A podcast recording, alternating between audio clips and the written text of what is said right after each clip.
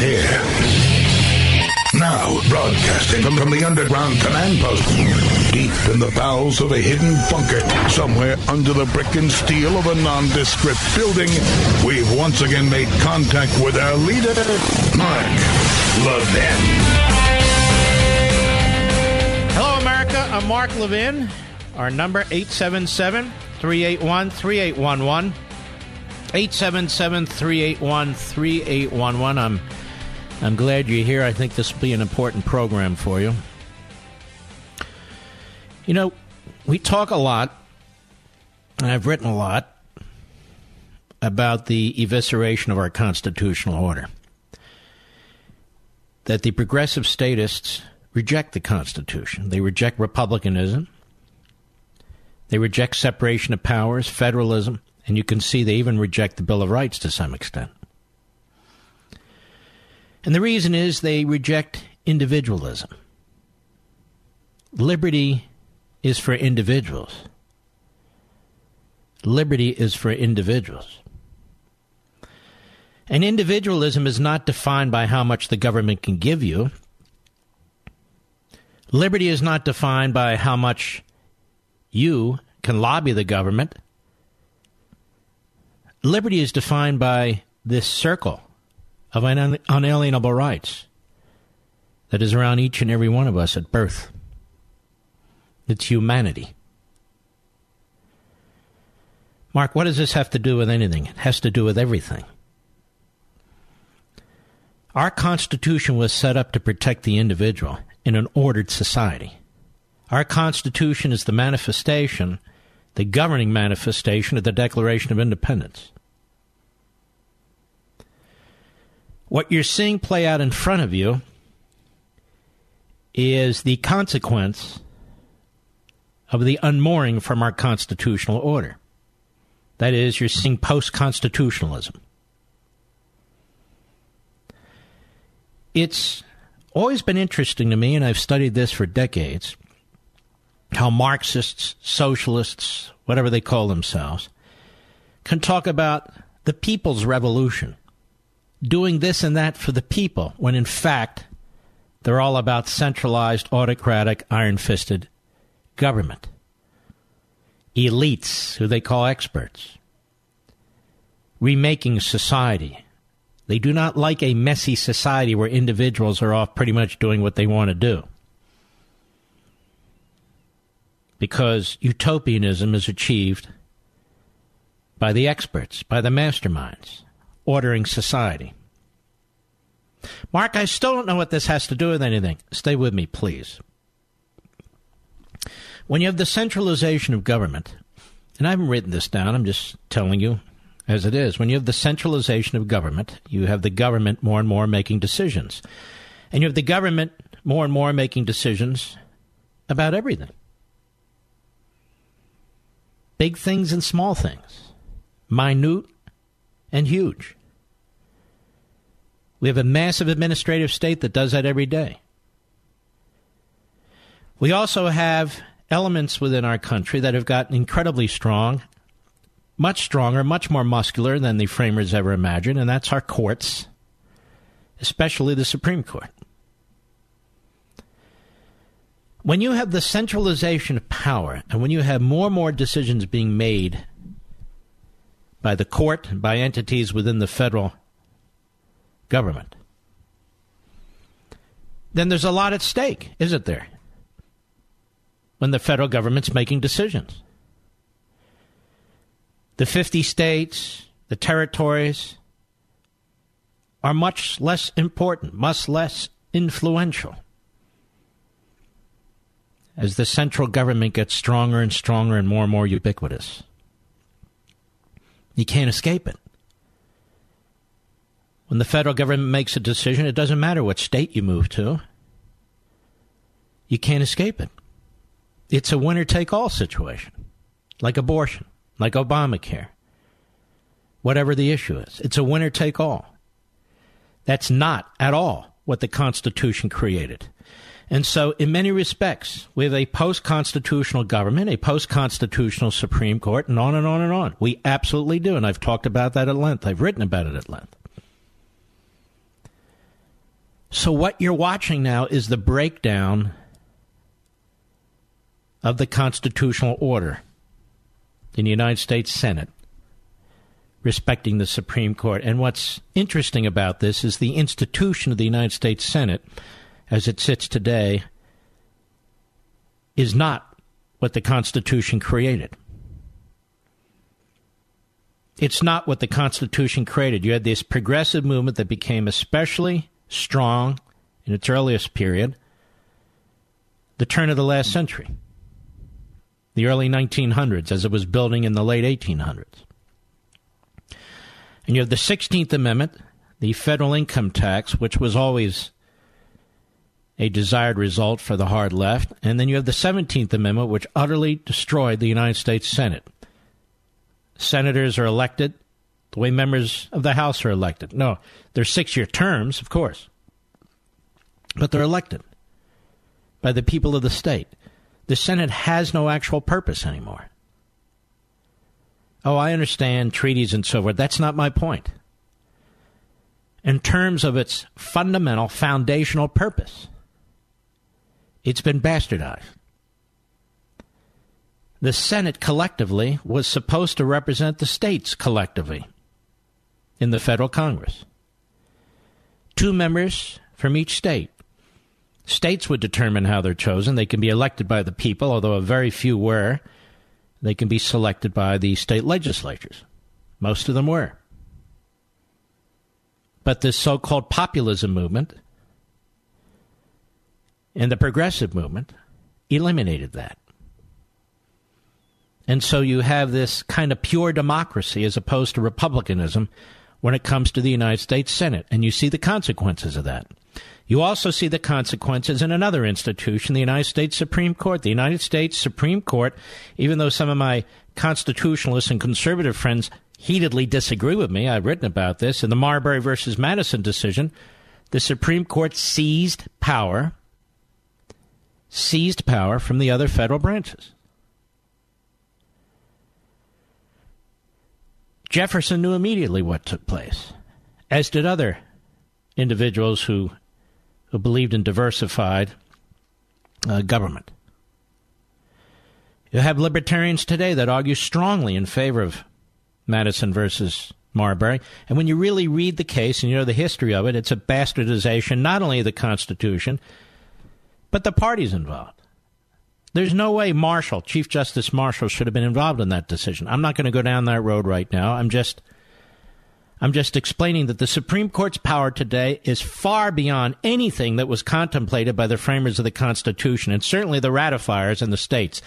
The states were still very suspicious of the central government, and the Constitution almost was not ratified in Massachusetts, in New York, and in Virginia. Hence the Federalist Papers, the advocates for it. Two of them from New York, one of them from Virginia. John Jay, Hamilton, and Madison. And they honestly believed that they had created a governing system that would protect the American people, not just from monarchy, but from mob rule.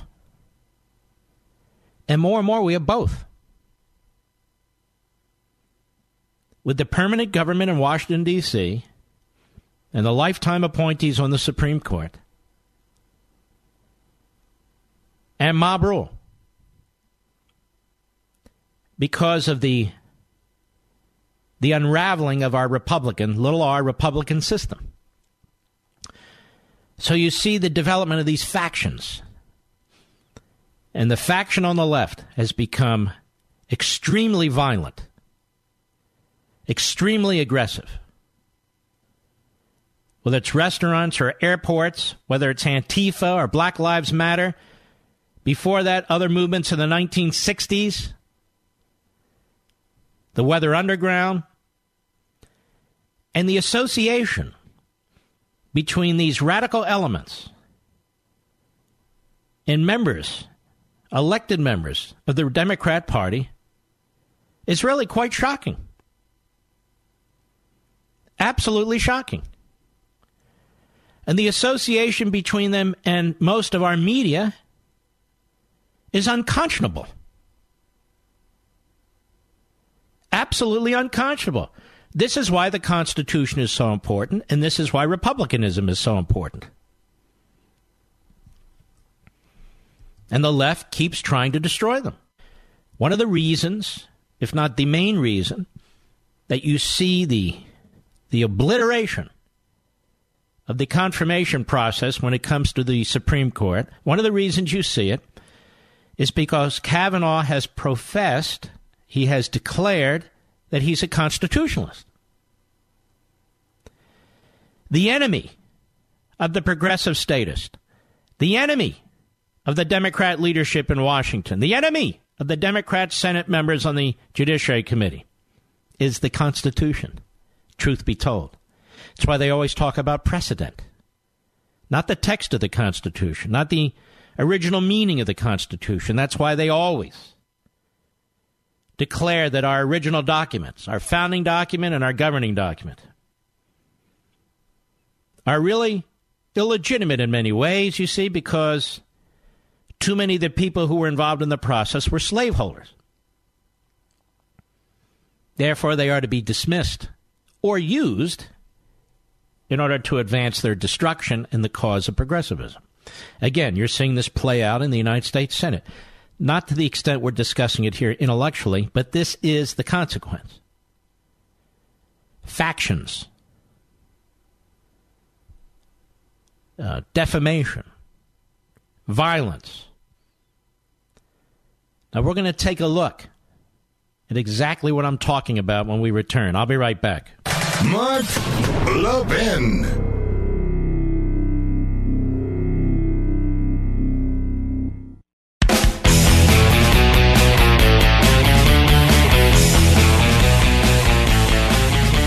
So the founding fathers gave this a lot of thought. They gave it a lot of thought, and in Federalist 9, Hamilton touches on this issue of faction. And the issue is very thoroughly discussed in Federalist 10 by Madison. Now, I know for most audiences, they're going to run away and do something else, but not my audience. I know why you're here. Because you're smart, you love your country. And the faction I'm talking about, we're up against this force, ladies and gentlemen. You and I revere this country, we revere our Declaration, we revere our Constitution. We revere individual liberty, we revere capitalism and private property rights. We revere our national sovereignty and our culture, just as the people who founded this country did. And they are under attack relentlessly, as are we. We are mocked. We are accused of things we are not. We are hated. We are at loggerheads in this country by a group of people who do want to fundamentally transform it, and those of us who do not. We don't mind change in your individual life, even change, if it's generic, in society. But by change, what this other force means is tyranny, centralization, control, power. That's not change. That's totalitarianism. Now, when these men, these white men, sat down to write the Constitution of the United States, they wrote the Constitution to protect all the people. The Constitution, despite what you've heard, does not promote slavery. It controls government. The Bill of Rights, adopted by the first Congress and ratified by the states, there's not a word in there about slavery. There's not a word in there about race. It's all about the individual being protected against the central government. I don't have enough time to get into Federalist 10 right now, but I will after the bottom of the hour. These are very daunting and bleak times, and I don't think even so-called conservatives in the media fully comprehend this, because we're getting the same kind of reporting and media day in and day out, And the American people aren't learning anything. The American people aren't hearing anything. We need to remind our neighbors, our coworkers, our friends, and our family that these documents belong to them. They belong to them, not to the people who seek to rule us. They don't belong to these various left-wing causes. They don't belong to women to the exclusion of men. They don't belong to white people to the exclusion of black people. They belong to all of us. We're caught in this radical, progressive status vortex where everything is defined by their agenda. Everything is defined by their language. We have a media in this country, largely, with few exceptions, which is also totalitarian in nature. Oh, yes, they are. You've watched them. You see them. They're propagandists. They advance an agenda. They're narcissistic. Jake Tapper can't get on these night shows fast enough. He announced that we need to hear from more women and less men. He's a man who has a TV show every weeknight. Has he given up his chair to a woman? How about Wolf Blitzer? How about Don Lemon? No. These comments by a so-called journalist are buffoonish, but they play into the narrative. They play into the narrative. You can't tell one of these late-night so-called comedians from a host on MSNBC or CNN. You can't tell an op-ed writer and a columnist in many cases from reporters at the Washington Post and the New York Times. And there's a reason for this, because they're advancing an agenda. And they are undermining the whole notion of republicanism. So we'll address this issue of factions when we return.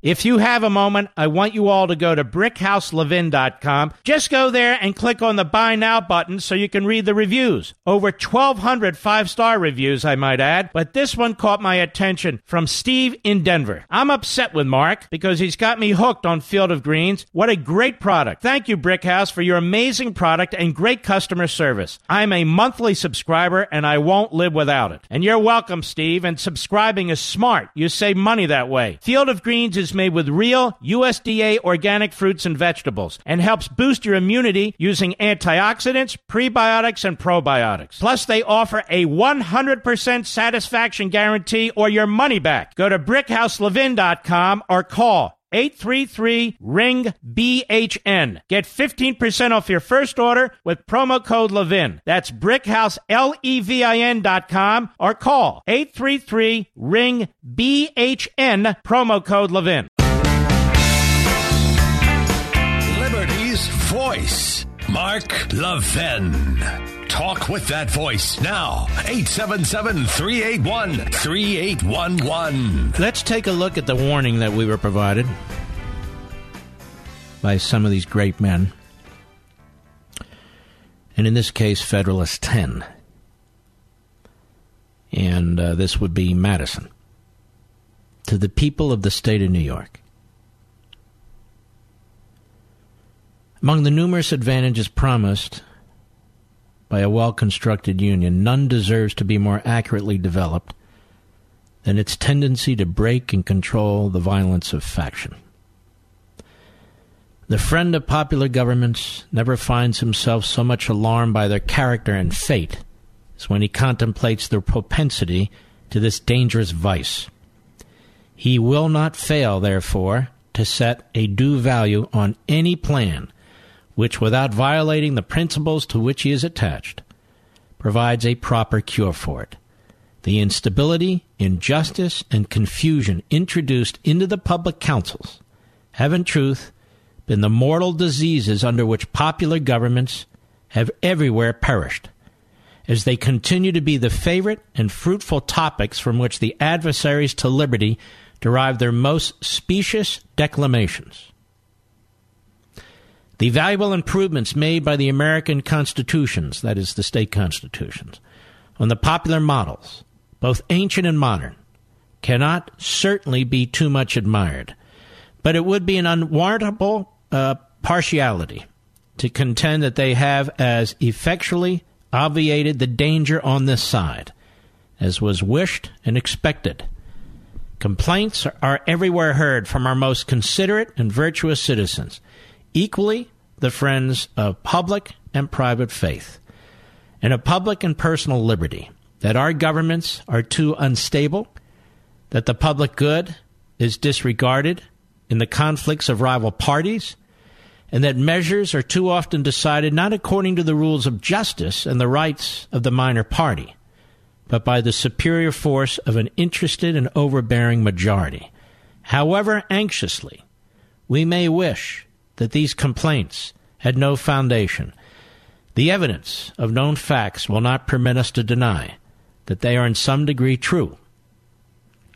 It will be found, indeed, on a candid review of our situation, that some of the distresses under which we labor have been erroneously charged on the operation of our governments.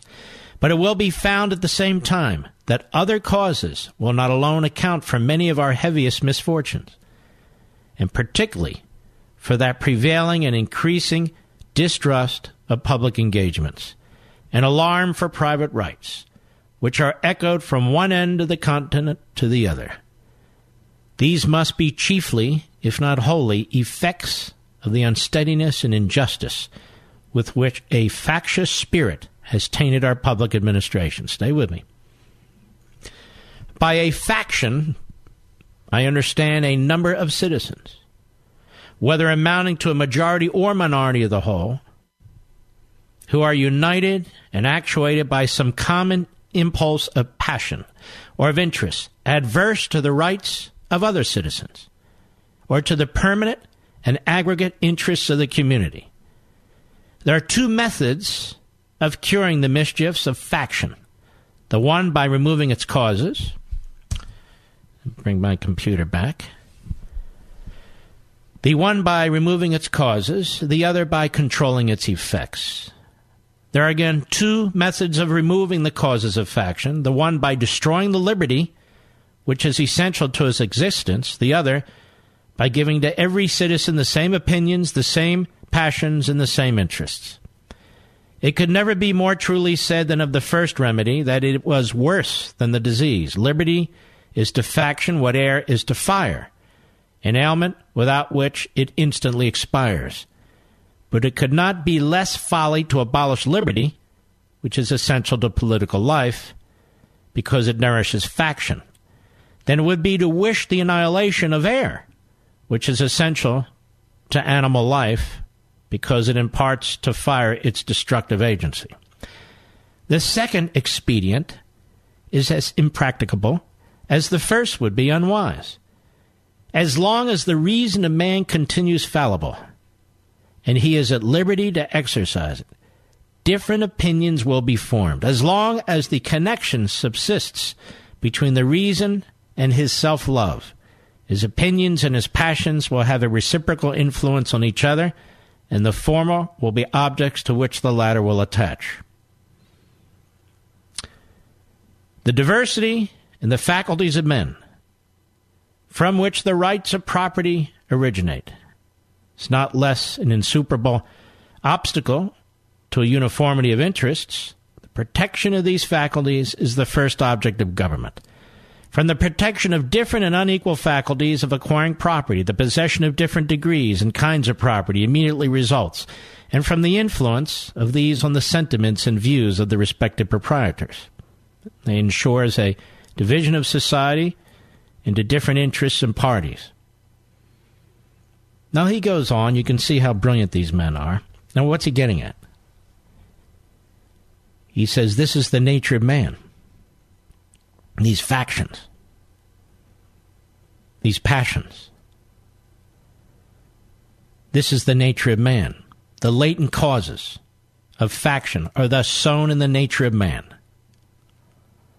And we see them everywhere, brought into different degrees of activity, according to the different circumstances of civil society, a zeal for different opinions concerning religion, concerning government, and many other points, as well as of speculation as a practice, an attachment to different leaders ambitiously contending for preeminence and power, or to persons of other descriptions whose fortunes have been interesting to the human passions, have in turn divided mankind into parties, like political parties, inflamed them with mutual animosity, and rendered them much more disposed to vex and oppress each other than to cooperate for their common good. So strong is this propensity of mankind to fall into mutual animosities that where no substantial occasion presents itself, the most frivolous and fanciful distinctions have been sufficient to kindle their unfriendly passions and excite their most violent conflicts. But the most common and durable source of factions has been the various and unequal distribution of property. Those who hold and those who are without property have ever formed distinct interests in society. Those who are creditors, those who are debtors, fall under a like discrimination. A landed interest, a manufacturing interest, a mercantile interest, a moneyed interest, with many lesser interests, grow up of necessity in civilized nations and divide them into different classes, actuated by different sentiments and views. The regulation of these various and interfering interests forms the principal task of modern legislation and involves the spirit of party and faction in the necessary and ordinary operations of the government. No man is allowed to be a judge in his own case, and it goes on. Now, what is the solution as I now move on from Federalist 10? What is the solution? They say if there is a solution, it is republicanism. That the cancer is democracy and the pure are the worst. Because that leads to mobocracy and anarchy. And ultimately, autocracy. And so you see, ladies and gentlemen, defending their Constitution. They explain what they've done in order to present this faction, which they viewed as a cancer. We've created divided government, a divided federal government, and a federal government with divided powers with the states. A federal government with specific enumerated powers and all the other governing powers left to the states. Why? Why? Because you have a diverse people, a diverse geography, a diverse pre-colonial history, and diverse populations. And the way you bring them together is to not, may I say, molest their diversity. That is, attack their diversity. It's to celebrate it.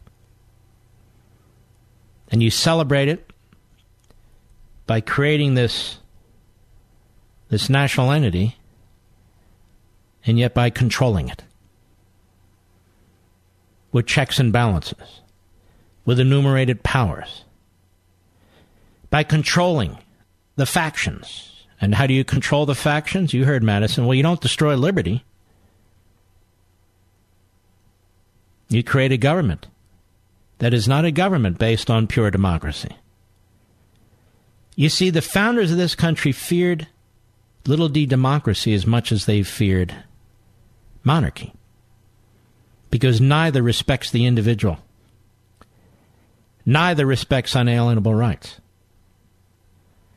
Government is a necessity, but it's not the priority. Individual liberty is. So they created this brilliant document, this Constitution, to protect each and every one of you.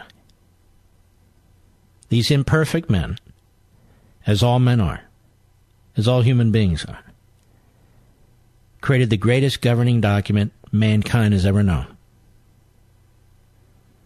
And then we have this force, this opposite force, that is literally destroying the greatest document mankind has ever known, the greatest governing system mankind has ever known, a governing system that is set up to control itself.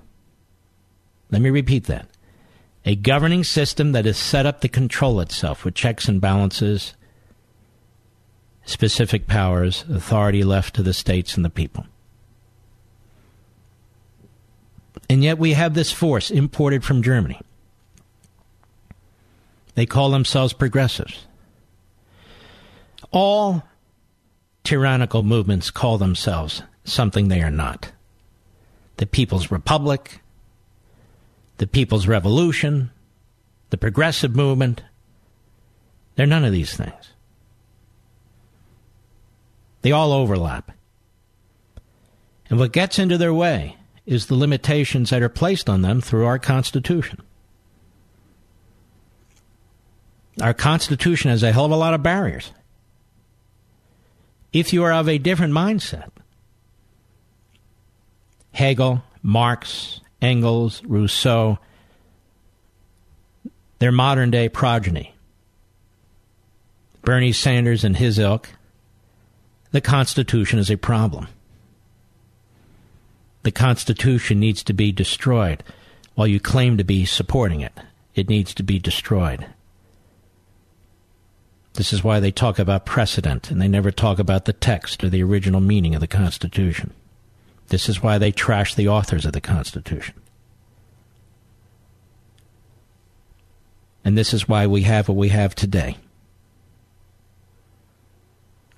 This is a battle that is much bigger than Brett Kavanaugh. He is the latest casualty, and he is a casualty, and I feel very bad for him and his family. What's taken place here is a national disgrace.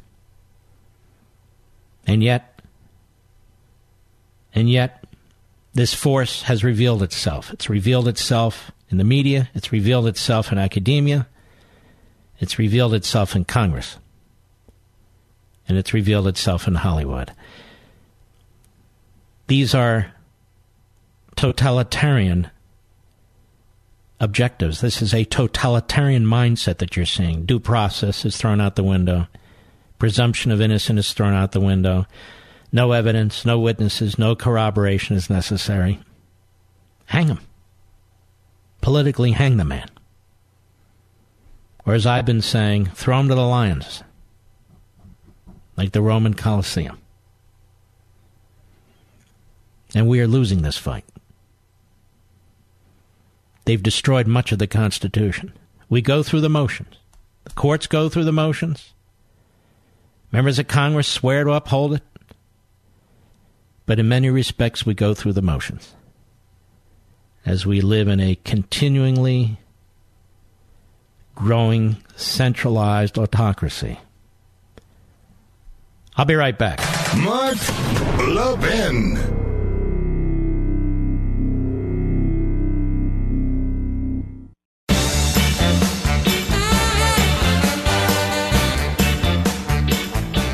Now, here's the truth about most home security companies. They're like dealing with another bad cable company, frankly. You spend hours waiting around for technicians, hours on the phone to get questions answered. And then when you're at your limit, you remember, I'm locked into this damn thing for 3 years under my contract. Now, if you're looking to protect your home and family, go with SimpliSafe Home Security. SimpliSafe is real, comprehensive protection, beautifully designed to look good in your home. And using it makes your home safer. SimpliSafe has backups in place to keep you safe, protecting your home even if you lose power or internet, or if someone attacks the system itself, by the way. Best of all, you get 24/7 monitoring with police and fire dispatch, just $15 a month. And unlike other home security companies, SimpliSafe has no long-term contract. It's the best around-the-clock protection you can find. Get 10% off SimpliSafe today at simplysafemark.com. And you'll also get free shipping and free returns. That's simplysafemark.com for 10% off your SimpliSafe home security system, simplysafemark.com. Now, folks, I have the utmost respect, enormous respect for your intelligence. This is why I take this program where no other people will go. This is why I've tried to take my Fox program where no other people would go. And this is why we've taken Levin TV where no other people will go, and my books. I don't have to dumb down things for you because you're smarter than I am, and you're smarter than most people. It doesn't have to be by education. It could be by experience, or just you have a good noodle. That's it. But I'm telling you, these things you're feeling today, these things you're thinking today, these concerns you have today are absolutely meritorious. They're exactly the same concerns that James Madison had, that Alexander Hamilton had, who the libs now, they have a play, they think he represents them, he would reject them in 2 seconds. That Benjamin Franklin and George Washington, all these great men who created this government, had the same concerns back then that you have today.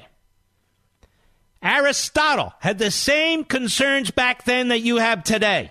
Cicero, the same concerns back then that you have today. Locke, Montesquieu, same thing. Same thing. Edmund Burke, Adam Smith, same thing. The men of the Enlightenment, before the Enlightenment, after the Enlightenment, you stand with them. They, the other crowd, that force, they stand with darkness, with bleakness. They stand with Marx and Engels and Hegel and Rousseau and all the rest of them, and they hate when I say it. What are you accusing me of? Exactly what I said. I'll be right back.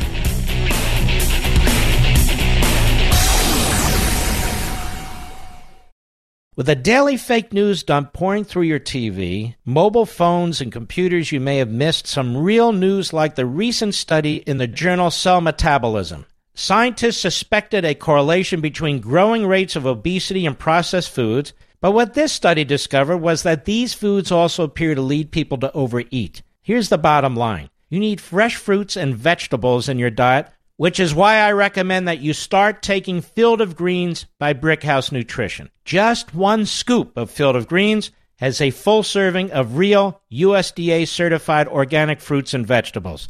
It helps boost your immunity using antioxidants, prebiotics, and probiotics. This is real food, not some fake supplement lab powder. Just read the nutrition facts panel on the side. Go to BrickHouseLevin.com, that's BrickHouse, L-E-V-I-N.com, and you'll get 15% off your first order with the offer code LEVIN. You know you're not going to start cooking fresh fruits and vegetables, so let's not pretend. Just get one full cup of fruits and one full cup of vegetables every day with Field of Greens. Go to BrickHouseLevin.com, BrickHouseLevin.com, offer code LEVIN. He's here. He's here. Now, broadcasting from the underground command post, deep in the bowels of a hidden bunker, somewhere under the brick and steel of a nondescript building, we've once again made contact with our leader, Mark Levin. Hello, America. I'm Mark Levin. Our number, 877-381-3811, 877-381-3811. The media will not stop. The media are not only participants in, but they are leading the character assassination charge. The New York Times now has a huge story out there trashing the President of the United States, his finances, his early investments, all timed, of course, for the midterm elections. The New York Times, which, as you know, if you listen to this program, during the 1930s and 40s, did everything they could to hide the Holocaust from the American people. The New York Times has conducted itself all the time, but in particular during the Trump years, as basically a yellow sheet for the left. Even publishing an op-ed by Anonymous. Now they go back after the president's finances. to give the rest of the media something to talk about. That's what they do, because it'll be picked up by the rest of the media, these lazy, moronic buffoons dressed up as journalists, most of them under 35 or 40.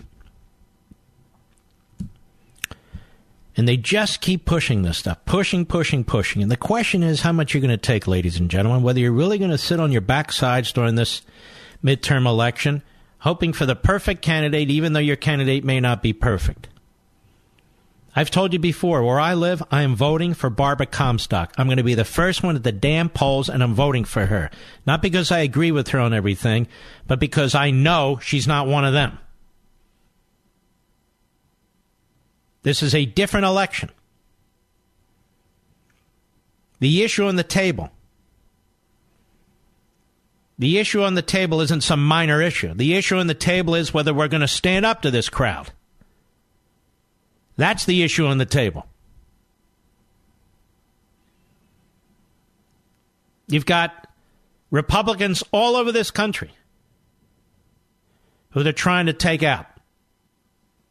It's up to you to stop it. Can you imagine if the Republicans don't lose the House and pick up some seats in the Senate? Can you imagine what damage you will do to the left? Can you imagine what damage you'll do to this force? You should be the first ones at the polls on Tuesday morning. Or if there's early voting, you should have voted already. The left will. You should send a signal to Washington like they've never seen before. That 2016 was not an aberration. 2016 was not a mistake. 2016 is a pattern. That's what you need to show them. And trust me, there are Republicans I cannot stand. But look what's going on in our country here. Look what's going on. So much of what goes on in Washington is completely out of our control. But we still get the vote. We're really on defense here. The issue is whether they're going to do more damage than they've already done. We don't even fight the cause of liberty anymore. We don't even make any advances anymore. Right now, we're just trying to make sure we don't fall back any further. But that is our obligation to our children and our grandchildren. 1.5 million people have died fighting for this country, as Matt Bevin explained on Sunday. You probably didn't see it. It was at 11 at night. That's the last time that's going to happen, at least as long as I'm a host. I can tell you that right now. If you missed that interview, this is a great governor of Kentucky, and he was terrific talking about our culture, our society, the election, all these things that relate to everybody in this country.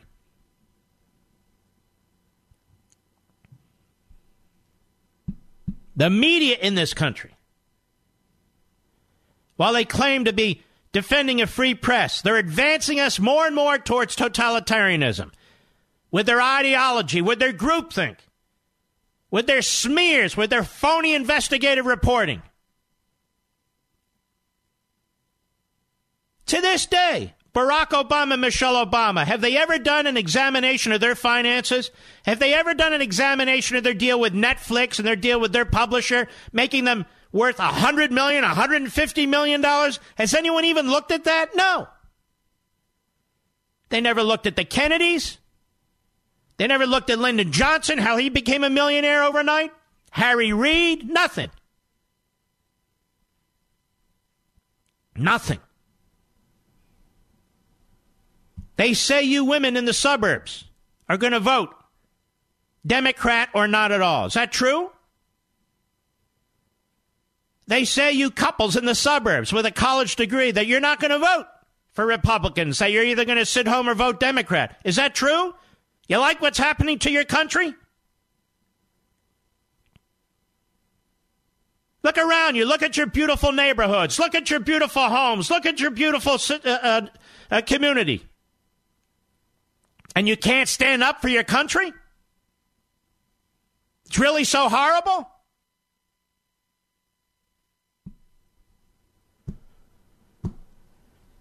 I'll tell you what I think. They talk about social media, that social media has been a disaster for this country, the internet in many respects, a disaster with all the negativity.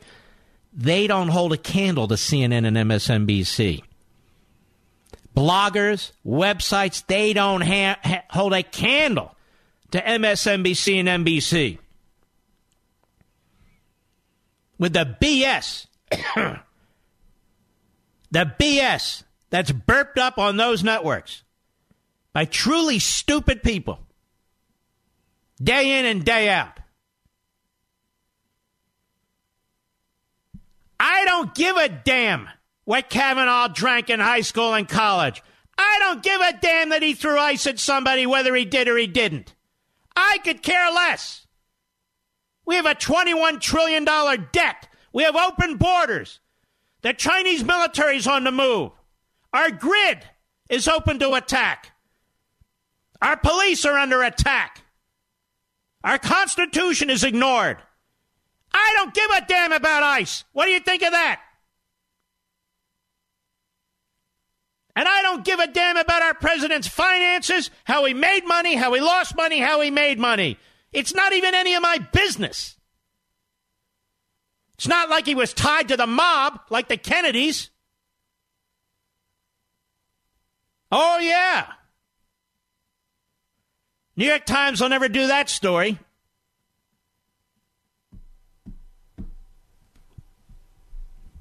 Now, I got to do something I never thought I'd do. I got to give kudos to Mitch McConnell. Don't get carried away. Not generally. I think he's been lousy generally. But he's been very good on this issue with Kavanaugh. Very good. He hasn't buckled. Not yet. And he went to the floor of the United States Senate today, and in part, here's what he said. Cut five, go. Of course, mere hours after Judge Kavanaugh was announced, my friend, the Democratic leader, made the announcement that has now become famous. I will oppose him with everything I've got, he said. And not long after that, another Democrat on the Judiciary Committee proclaimed that anyone supporting Judge Kavanaugh's confirmation was, quote, listen to this, complicit in the evil. Complicit in the evil. These statements are the context for every action the Democrats have taken during this entire process. These statements remind us Democrats may be trying to move the goalposts every 5 minutes, but their goal has not moved an inch. They will not be satisfied unless they have brought down Judge Kavanaugh's nomination. Cut six, go. Next, Democrats said the process should be delayed because too few documents were available from Judge Kavanaugh's past public service. Well, then they received the most pages of documents ever produced for a Supreme Court nomination. So guess what came next? The goalposts moved down the field, and the Democrats called for delay because there were too many documents for them to read. I wish this fight could have remained in the realm of normalcy. But when none of these tactics worked, when Judge Kavanaugh demonstrated his widely acknowledged brilliance, open-mindedness, and collegiality at his confirmation hearings, some chose a darker road. The politics of personal destruction were willfully unleashed. And cut seven. But here's what we know, Madam President. One thing for sure. The Senate will vote on Judge Kavanaugh here on this floor this week. Here on this floor this week. Our Democratic friends will try to move the goalposts yet again. Just yesterday, they submitted a list of 24 people whom they wanted the FBI to interview. So I'm confident we'll hear that even the very same supplemental FBI investigation Democrats had so loudly demanded is now magically no longer sufficient. Well, after the FBI shares what they've found, senators will have the opportunity to vote. We'll have the opportunity to vote no on the politics of personal destruction. We'll have the opportunity to vote yes on this fine nominee. Mm-hmm. We'll be right back. Mark Levin.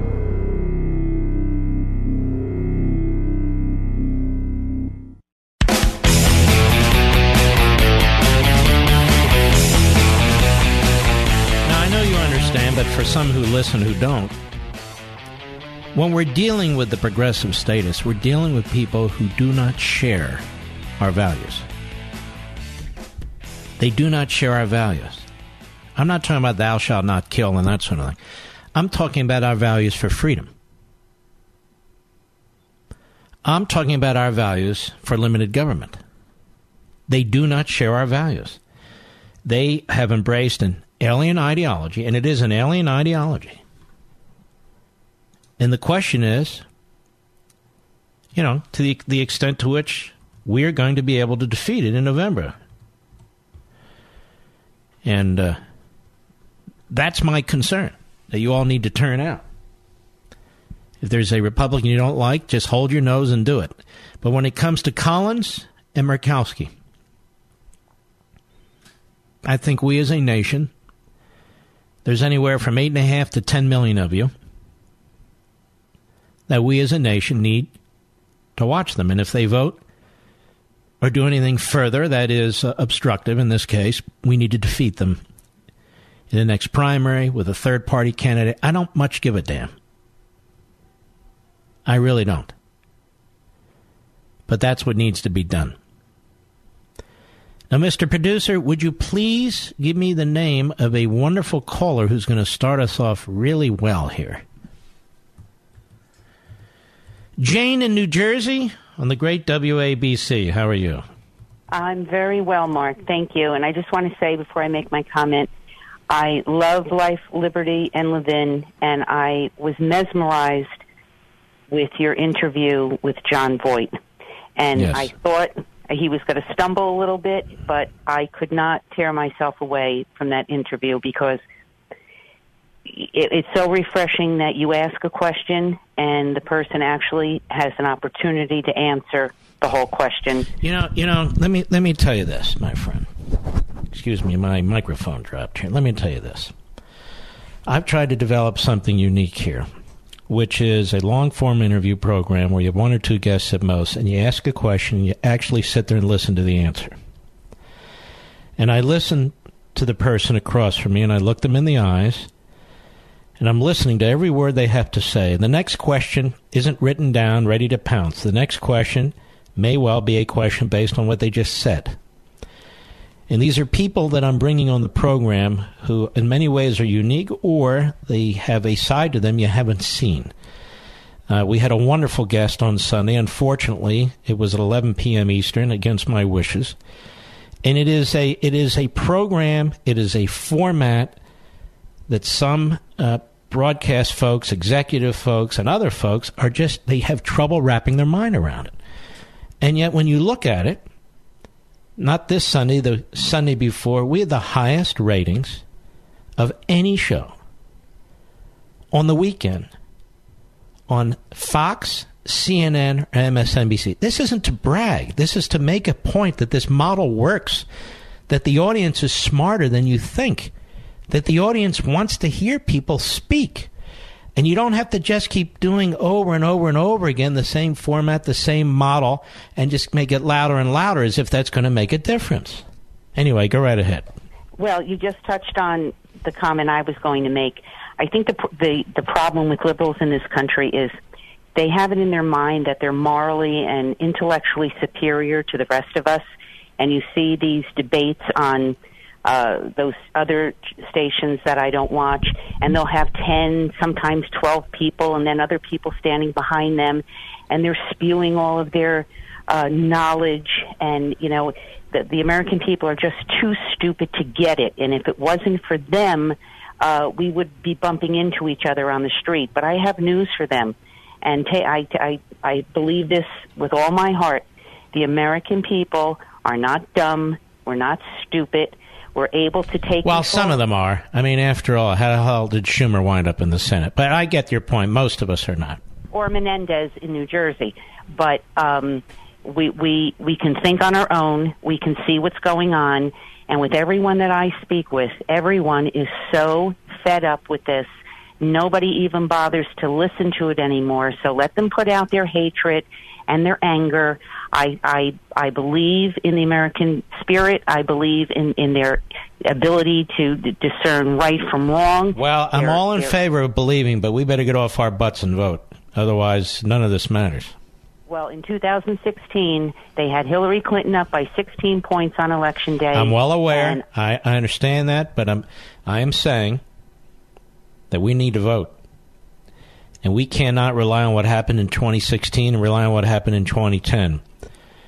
These people are more fired up than before, and we need to be more fired up than them. That's the bottom line. We are. And tell your listeners to go out and vote. And I have this very great sense of calm. I was getting aggravated. I was getting to a point where I couldn't even watch the news anymore because I just couldn't deal with it anymore. But the more people I talk to, they feel exactly the way I do. And that's people in New Jersey. And this is a blue state.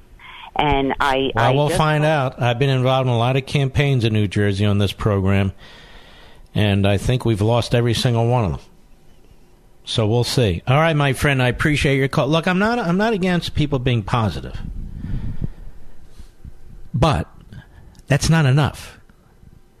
It's not enough to talk about 2016 and 2010 and the polls said that. I don't care about the polls. I don't care. We're talking about a battle that we're waging now. A battle. And the time to strike is when they think you're going to lose. The time to strike is when they think they've got the upper hand. That's the time to make sure. Look, here's how I view this. Every one of you listening to me right now, you're a precinct worker. For your family, for your friends, for your colleagues, for your neighborhood. I don't mean formally. I just mean on Election Day, and it's too early to say this, but I'll say it anyway. On Election Day, you make sure that the people you know who are going to vote the right way, vote. You get on the phone or you tap them on the shoulder and you say, you better vote and you better vote now. We do that, we'll be okay. I'll be right back. Do you wake up in the morning feeling sluggish and have to drag yourself through your day? Do you feel bloated, tired, and out of shape? Eating healthy is a habit, but most of us don't really know exactly what we should be eating, right? How much we should be eating, and how to properly prepare it. This is why I drink Field of Greens every morning before I start my day. Just one scoop of Field of Greens has a full serving of real, USDA-certified organic fruits and vegetables. Helps boost your immunity using antioxidants, prebiotics, and probiotics. Now, this is real food, not some fake supplement lab powder. Just read the nutrition facts panel on the side. Go to BrickHouseLevin.com and get 15% off your first order with the offer code LEVIN. Now, you know you're not going to start cooking fresh fruits and vegetables, so let's not pretend. Just get one full cup of fruits and one full cup of vegetables every day with Field of Greens. Go to BrickHouseLevin.com, BrickHouse, L-E-V-I-N.com, offer code LEVIN.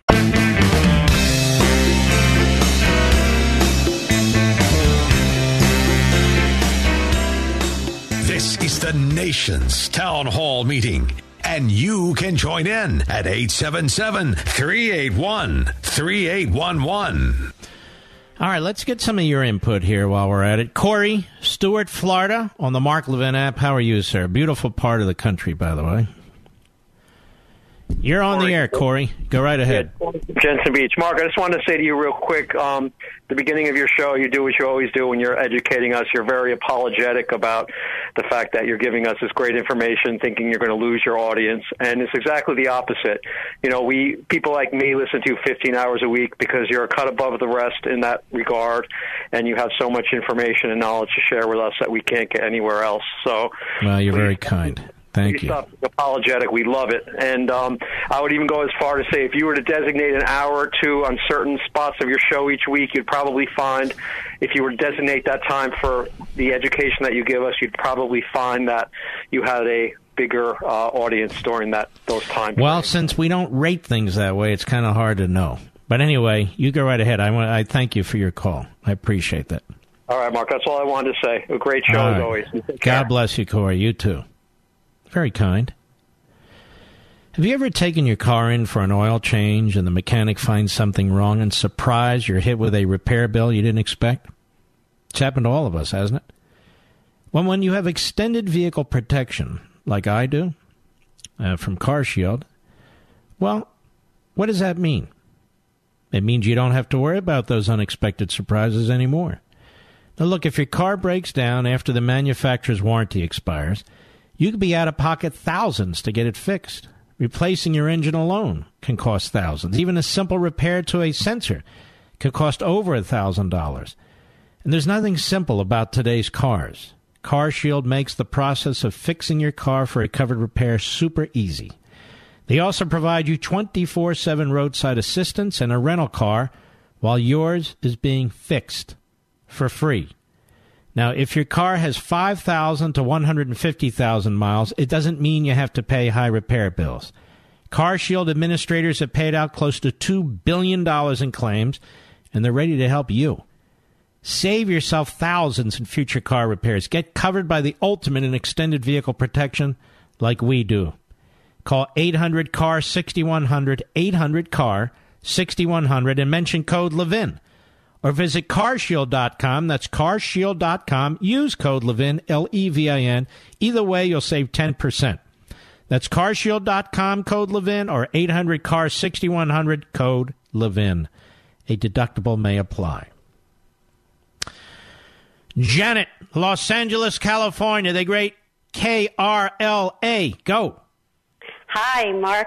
I just wanted to talk about, or as we like to say, 870, the answer. Go ahead. Yes, 870. Judge Kavanaugh and his unfair treatment. I don't think people remember back in 2014, the Rolling Stone ran an article called Rape on Campus, where they basically destroyed an entire fraternity at the University of Virginia for a gang rape case that never happened. And that's yet everybody ran around saying, forget this fraternity, these boys are terrible, they should go to jail, blah, blah, blah, blah, blah. And yet Rolling Stone had to settle over $4 million in defamation lawsuits. And again... Let me ask you a question as I listen to you.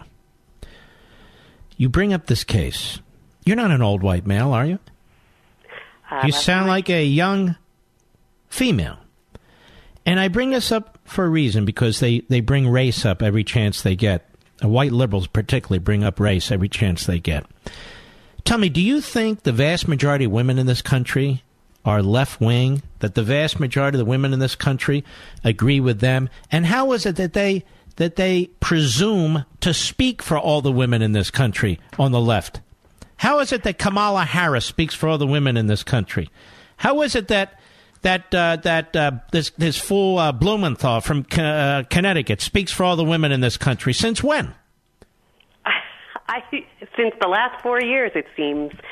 But I'll tell you, it's frightening here on the left coast. I went to a speaking event that was run by the ex-president of Planned Parenthood in April up in San Francisco, and let me tell you, that was a frightening experience because all of the women in the audience were eating up everything she said, that we need to take down the white Republican senators and lawmakers, and she's going to spend the next 6 months of her time after she... You know, there is a great deal of sexism and racism in this country, and it's all coming from the left. Well, you know, look at the Me Too movement and Asia Argento. She had sex with a 17-year-old boy. She paid him off, and yet she was the forefront woman running around with the Me Too movement. And you know what? The liberals have given her a pass because even though she doesn't fit into their narrative, she was the one who started this fantastic movement. But we'll brush her aside. We'll forget about her, put her in a little drawer until we need her, and she gets a pass. And I just hope that the conservatives and these Republican lawmakers wake up and get it back. I don't think they have. Can I tell you a little secret? You and 8 to 10 million other people? We have had very few conservatives running this election cycle even asking to be on my program. What do you think of that, Jeanette? I don't understand it. And you look they're running scared. How many of these people are actually running on their principles? None. But the Democrats will rally around. They rally around Ellison. So there may have been some assault charges. Let's brush that aside. It was leaked yesterday to the Associated Press from their lawyer that they hired, lawyer Susan Ellingstad, who has links to the Democratic Farm Labor Party. And I quote, An allegation standing alone is not necessarily sufficient to conclude that conduct occurred, particularly where the accusing party declines to produce supporting documentation. Mm-hmm. And tell me, where's Dr. Ford's supporting documentation? It exists. All right, my friend. It's been an excellent call. You're very, very sharp. I appreciate it. Larry, Evansville, Indiana, the great WGBF. Go. Thank you, Mark. Earlier, you were talking about Federalist 10. Well, we know that, well, you do. 222 years ago, Washington warned us, basically, you know, his whole farewell address is very interesting and very important, but particularly, and I'm not going to go into it, but paragraphs 15 through 19, well, basically, in two words, he told us to watch out. He told us about factions, and he told us about those individuals that will use the engine to get into those unjust powers and then destroy the very engine that got them there. And so that, you know, 222-year-old warning to us has been happening with us. And this is a great point, Larry. The world didn't begin today. Liberty didn't begin today. Tyranny didn't begin today. We have a lot to learn from the people who came before us and actually put their lives on the line. And, you know, confronting a senator at a restaurant or in an elevator is not exactly a courageous task. But these are men and women who put their lives on the line. But look, Larry, look how they talk of them. Look how they talk of Washington and Jefferson and all the rest of them. They just dismiss them. Well, exactly. And you can go back further than that. At the end of the Constitutional Convention, which you brought up so powerfully in the past, I don't know if the encounter actually took place, but it supposedly took place between Benjamin Franklin and Mrs. Elizabeth Powell. And he wasn't saying it to an old white person. He was saying it to a woman. And when she asked him, what do we have, a monarchy or a republic, he said a republic, if you can keep it. So that warning came as well. And we're losing it. And to the greatest extent possible, we've already lost it. I think we have lost a big chunk of it. And, you know, all the men who were thinkers and writers at that time, well, many of them, Mason, Jefferson, Madison, Hamilton, Franklin, and so forth, they all said that what you need in order to keep a country is virtue. Do these people today on that committee sound virtuous to you, sir? No. And when you they are just Hold on. Do these media types who go on and on and on, do they sound virtuous to you, sir? Not at all. So we have a problem when our so-called leadership, certainly self-identified in the Senate and in the House and in the media, and also in our culture in Hollywood, simply have no virtue. They have no decency. That's correct. And you had mentioned it once before when you had alluded to it. But when I look into the eyes of these people, it's said that the eyes are the mirrors to the soul. When I look into the eyes of these liberal Democrats and the feckless Republicans, I don't see anything. Mm-hmm. Thanks for your call, Larry. I said, Dr. Ford, when you go through her testimony, we did it when we listened to the prosecutor, Rachel Mitchell, asking questions. And she put out the memo, which we discussed at length yesterday and will on Levin TV tonight, that Dr. Ford does not in any way have a credible case against Brett Kavanaugh. As I say, I do not doubt that she was molested, but not by him, because she hasn't presented anything whatsoever that can be corroborated. Nothing.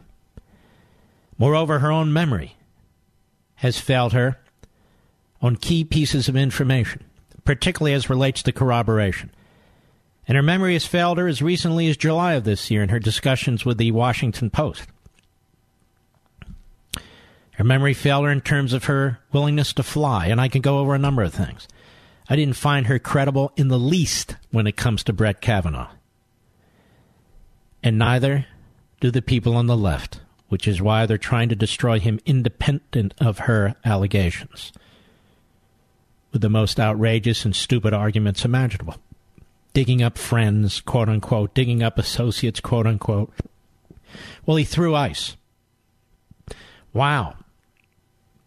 Well, we'll send him to Guantanamo Bay, except we only send terrorists there, and the liberals hate it when we send terrorists there, so I guess we'll send Kavanaugh there.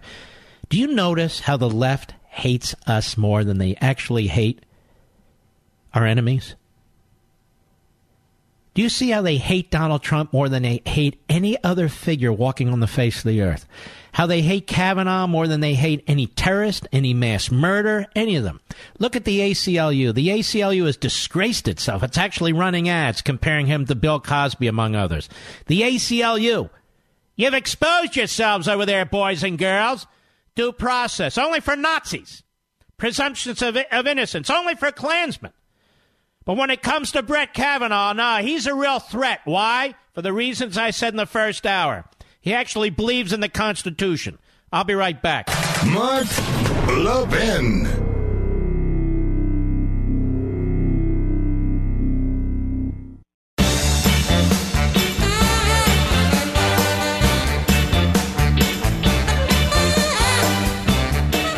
By the way, I'm going to make a prediction out of left field.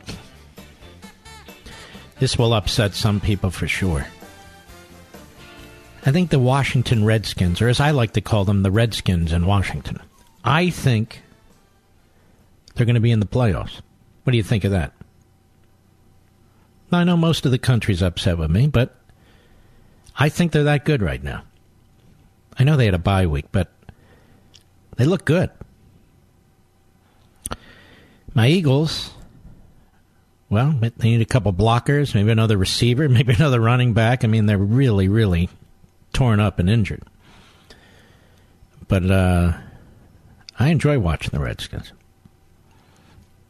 You know, my producer was such a fan of my X Chair.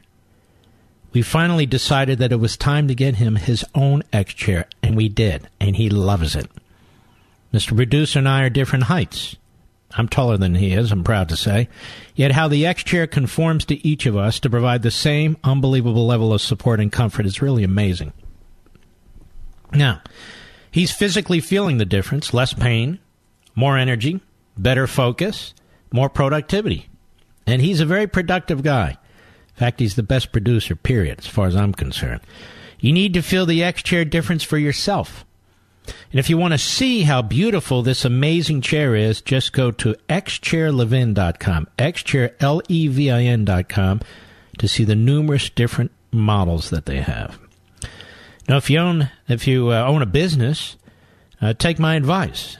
If you want happier, more productive employees, then consider getting X Chairs to your entire staff. It's a very reasonable investment that will make huge dividends.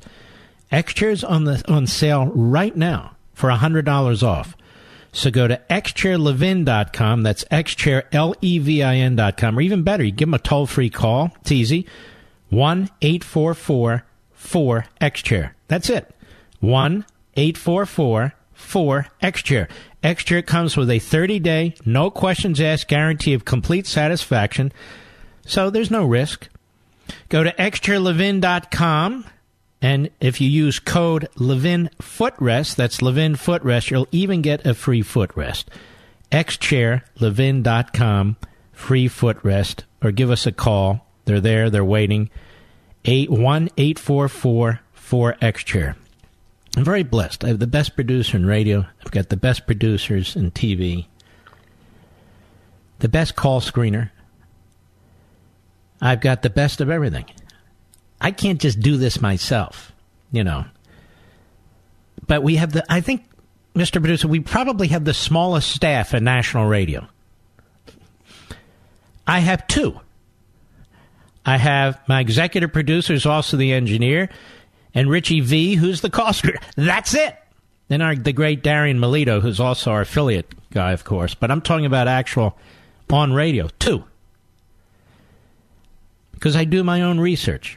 Mr. Producer's out there looking for audio. I find audio from time to time, but I do my own research because I know what I'm trying to get a look at, and I fire them off. Mr. Producer, I fire them off. He collects them all, and then at the end of the day, I say, all right, send me everything.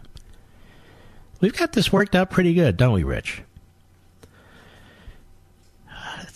Is it 17 years now? Holy mackerel.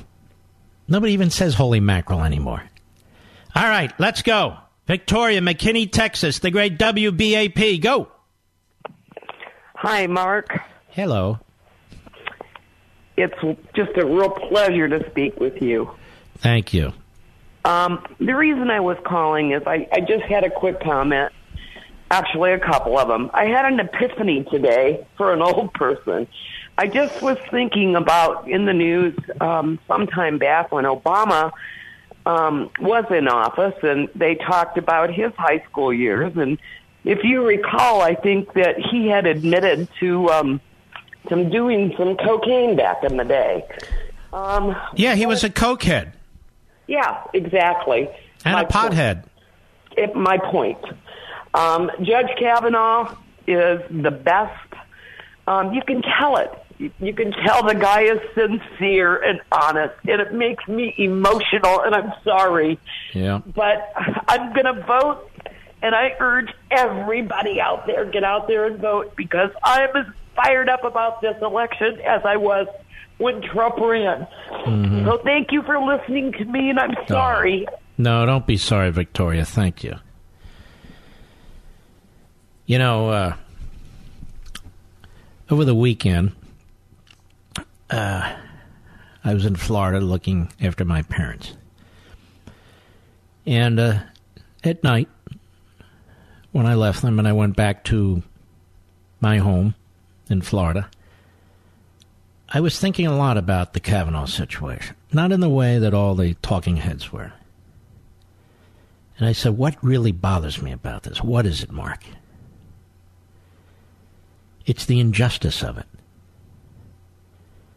and how they forced a grown man, a federal appeals court judge, with an unbelievable professional reputation, how they forced that man to cry in front of the nation. I will never forgive them for this, ladies and gentlemen. I will never forgive them for this. I'll be right back.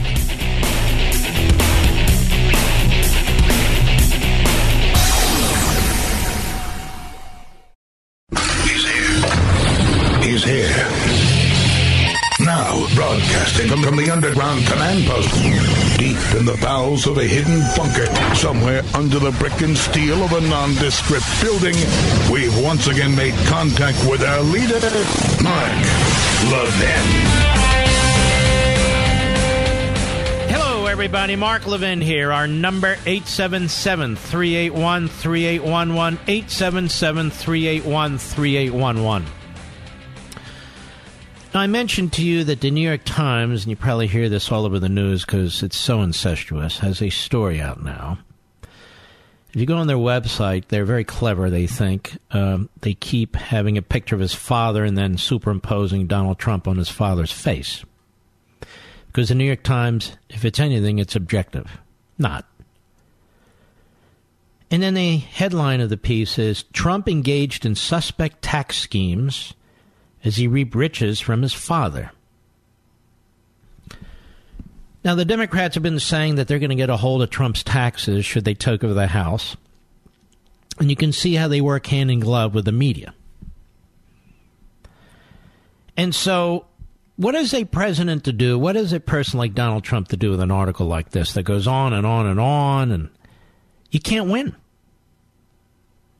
You can't win. Because what are you going to do? Put out a 30,000-word piece denying it all? And then they come back and hit you again? I told you this was a coup, and that's exactly what it is. But let's the subheadline, the president has long sold himself. Now, see, this is a news story. The president has long sold himself as a self-made billionaire.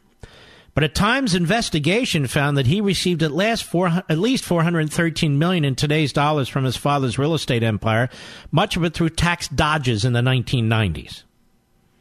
I'm surprised he didn't go back to his high school years. Now, the New York Times is located in New York City, ladies and gentlemen. Donald Trump's empire is located in New York City. Donald Trump's been there a long time. He's well known in New York City. You may have seen his names on a few buildings, as a matter of fact. You probably saw him on TV for a period of time. But the New York Times is writing this now.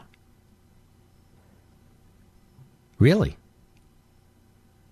President Trump participated in dubious tax schemes during the 1990s, including instances of outright fraud that greatly increased the fortune he received from his parents, an investigation by the New York Times has found. Mr. Trump won the presidency proclaiming himself a self-made billionaire, and he has long insisted that his father, the legendary New York City builder Fred C. Trump, provided almost no financial help. But the Times investigation, based on a vast trove of confidential tax returns and financial records, reveals that Mr. Trump received the equivalent today of at least $413 million from his father's real estate empire, starting when he was a toddler and continuing to this day. Now, you got to stop and ask yourself, apart from the slings and arrows here, how the hell did they get his confidential tax information? He's not a public corporation. Where did this come from? Did it come from the U.S. Attorney's Office? Did it come from the Attorney General of New York's office? Did it come from the local DA? All of whom, or some of whom, have been demanding, apparently, documents from Trump world? It doesn't get any worse than this, folks. It surely does not. Much of this money came to Trump because he helped his parents dodge taxes. That's at least the fourth time they've used dodge taxes in this, and I'm only on the, third paragraph. He and his siblings set up a second-time sham, corporation to disguise millions of dollars in gifts from their parents, records and interviews show. Records indicate Mr. Trump helped his father take improper tax deduction worth millions more. He also helped formulate a strategy to undervalue his parents' real estate holdings by hundreds of millions of dollars on tax returns, sharply reducing the tax bill when those properties were transferred to him and his siblings. Listen to this. These maneuvers met with little resistance from the Internal Revenue Service, the Times found. Little resistance from the Internal Revenue Service. In other words, do you think for 2 seconds if the IRS thought that any of this was illegal, that they wouldn't be resisting it? The president's parents, Fred and Mary Trump, transferred well over $1 billion in wealth to their children, which could have produced a tax bill of at least $550 million under the 55% tax rate then imposed on gifts and inheritances. Now, that is absurd. You have all kinds of deductions over a period of time. You have what's called adjusted gross income. So you don't just apply the 55% tax rate.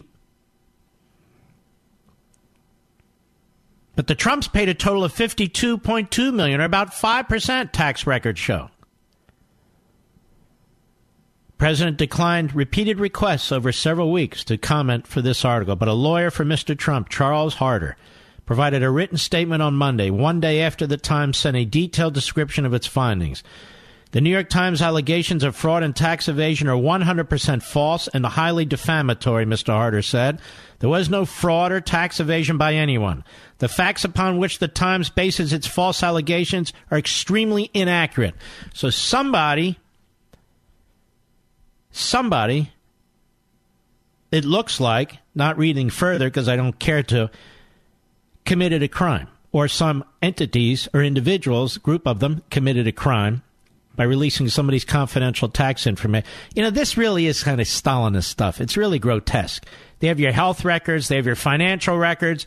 You have to give them under penalty of perjury, or they'll come after you. You give them in, and then they're leaked. The IRS didn't claim anything. Oh, the IRS just turned a blind eye, don't you know, ladies and gentlemen, because we all know Donald Trump controlled the IRS in the 1990s. How ridiculous. And notice the New York Times never produces something like this on the Clinton Foundation and Library. Right? On the nuclear deal. 20% of the uranium. The speeches and all the rest. No, don't bother. The Clintons, no way. Harder sought to distance Mr. Trump from the tax strategies used by his family, saying the president had delegated those tasks to relatives and tax professionals. Well, of course he did. You're not distancing yourself. It's the same exact way the family that owns the New York Times handles it. They don't do their own taxes. President Trump had virtually no involvement whatsoever with these matters, he said. The affairs were handled by other Trump family members who were not experts themselves and therefore relied entirely upon the aforementioned licensed professionals to ensure full compliance with the law. Why doesn't the New York Times accept that point? Even as they go on, they can't accept that point? That Trump didn't do his own taxes? And that he relied on professionals and others? The president's brother, Robert Trump, issued a statement on behalf of the Trump family. Our dear father, Fred Trump, passed away in June 1999. Our beloved mother, Mary Ann Trump, passed away in August 2000. All appropriate gift and estate tax returns were filed, and the required taxes were paid. Our father's estate was closed in 2001 by both the IRS and the New York State tax authorities, and our mother's estate was closed in 2004. Our family has no other comment on these matters that happened some 20 years ago and would appreciate your respecting the privacy of our deceased parents. May God rest their souls. Jeez, I tell you. But the IRS looked the other way, ladies and gentlemen. There's no explanation for that. The IRS didn't look the other way. But look at these hit-and-run things. I see Jim Jordan here. Remember how they tried to destroy Jim Jordan? Whatever happened to that? They hammered him for about a month and then walked away. Hammered him for about a month and then walked away. No even allegation that he was involved in anything untoward. They claim he looked the other way when boys were being molested by whomever there. And he said, I don't even know what they're talking about. Didn't matter. He wanted to be speaker and they didn't want him to be speaker. Trump's president. They don't want him to be president. Now you watch the Democrats wave this article around. You see, we need the tax returns. And then watch some of these wimps on cable TV who you think are on your side. Yes, I think they should release them just to be careful. I mean, the president, if he has nothing to hide, of course. This is how it's done. This is how you destroy people. I'll be right back. Mark Levin.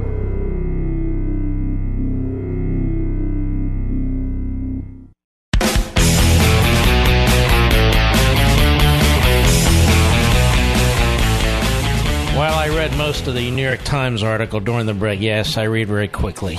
And just trashing the president, trashing his family, trashing his father.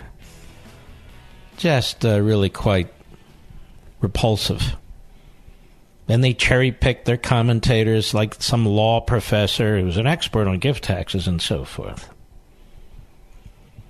Well, what exactly did they give the law professor to look at? So this is all intended to generate demands or to support the demands by Democrats on Capitol Hill for the president's tax returns, going back 20 years, 30 years, whatever is necessary.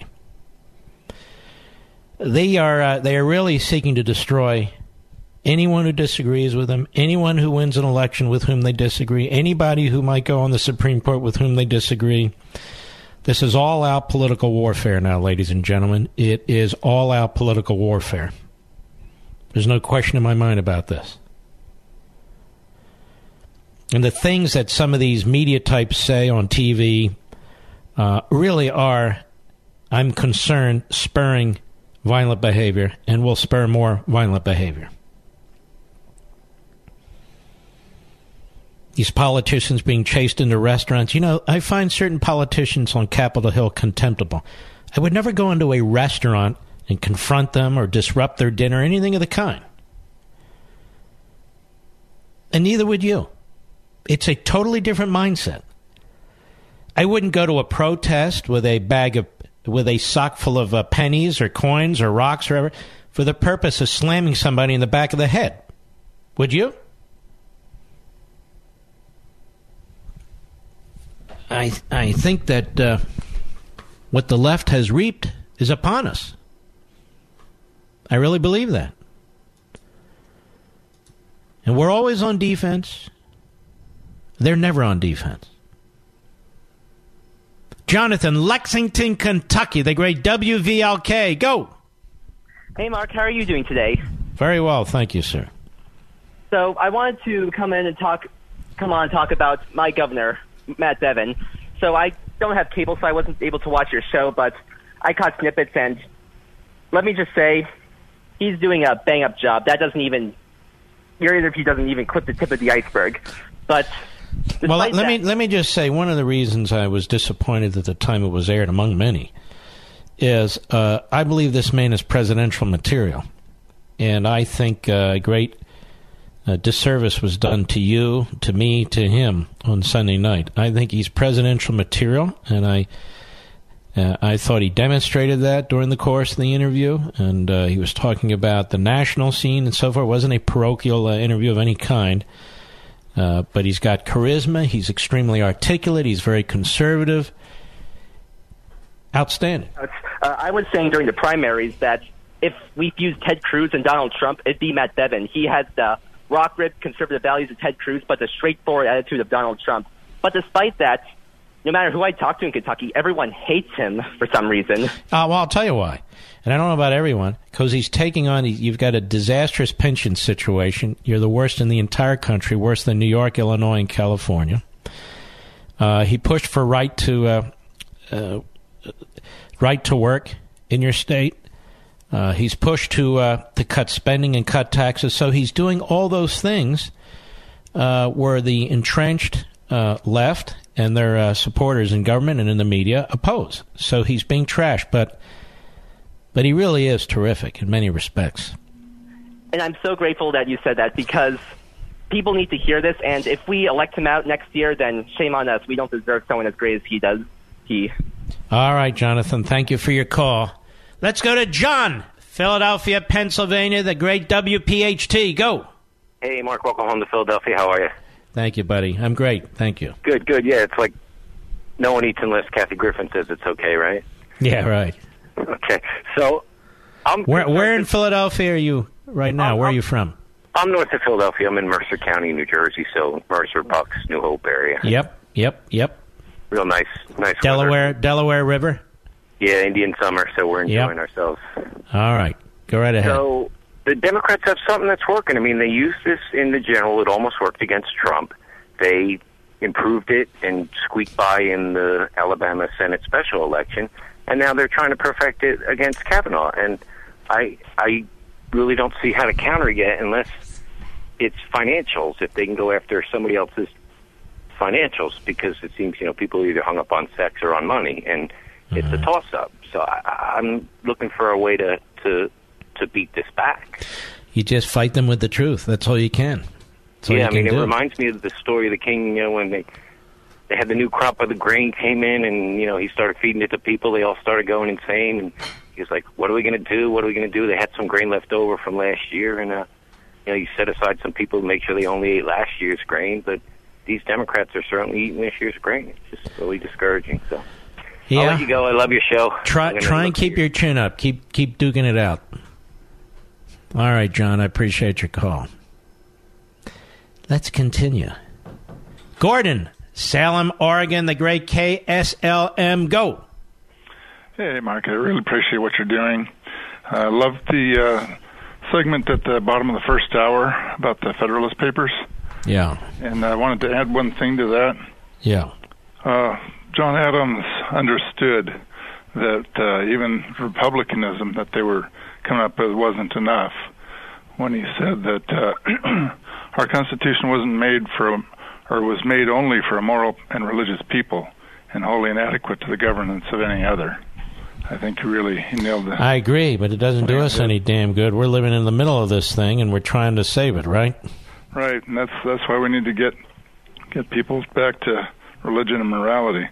But I also had a question, you know, from the Kavanaugh thing, just watching all that nonsense.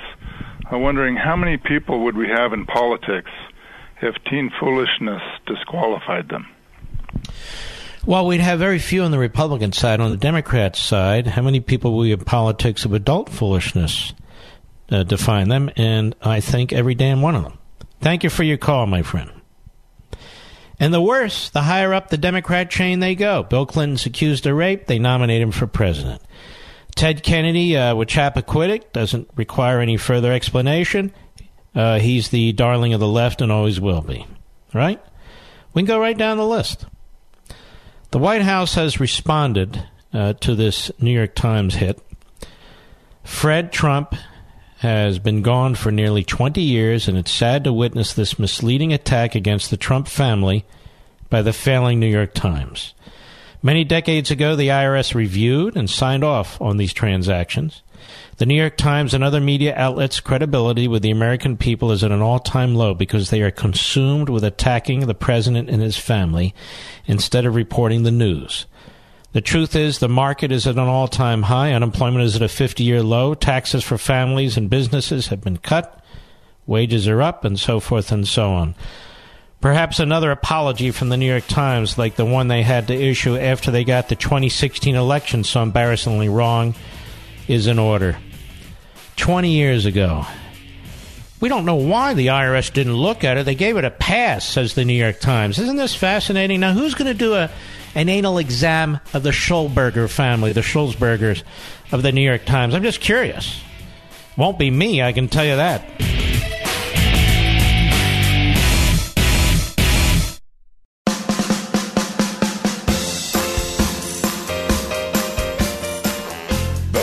Of sanity in an insane world. The Mark Levin Show. Call him now at 877-381-3811. Is there any place that teaches young adults to seek what is true, beautiful, and good, to even understand what those things mean?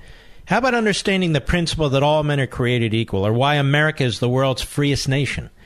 There is a place where students study these things. It's Hillsdale College.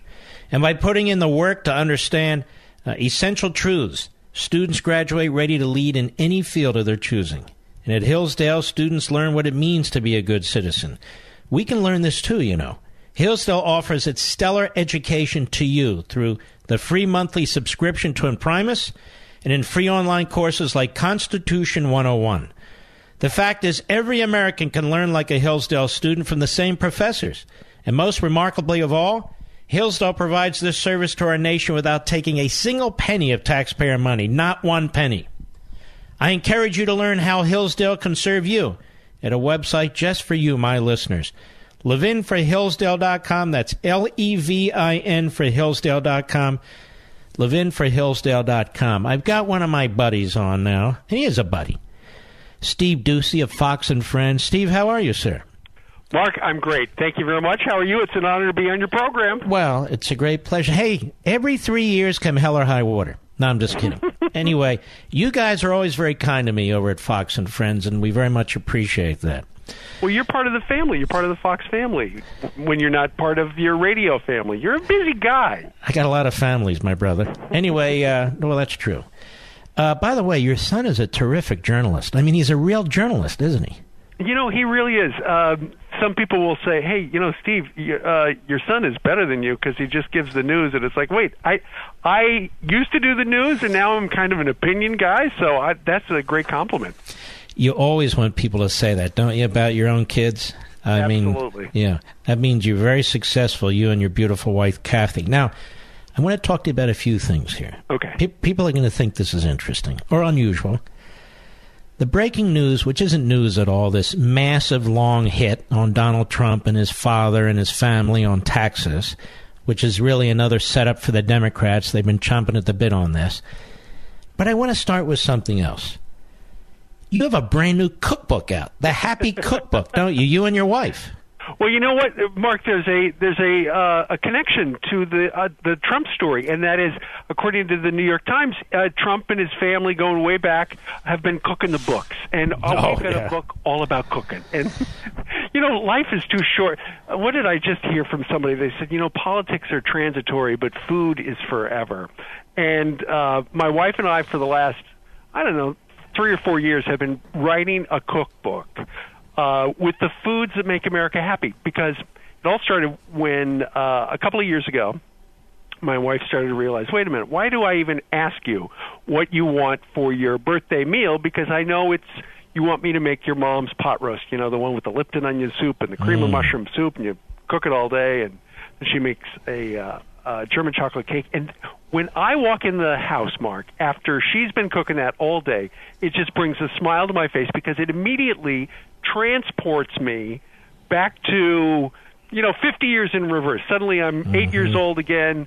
I'm in that little house on Margaret Street in Russell, Kansas, and it's a happy place. And everybody, it seems, that whom I've talked to has a happy food. I asked Dr. Oz. I said, I figured his was kale something. But yeah, exactly. As it turns out, it's German chocolate cake.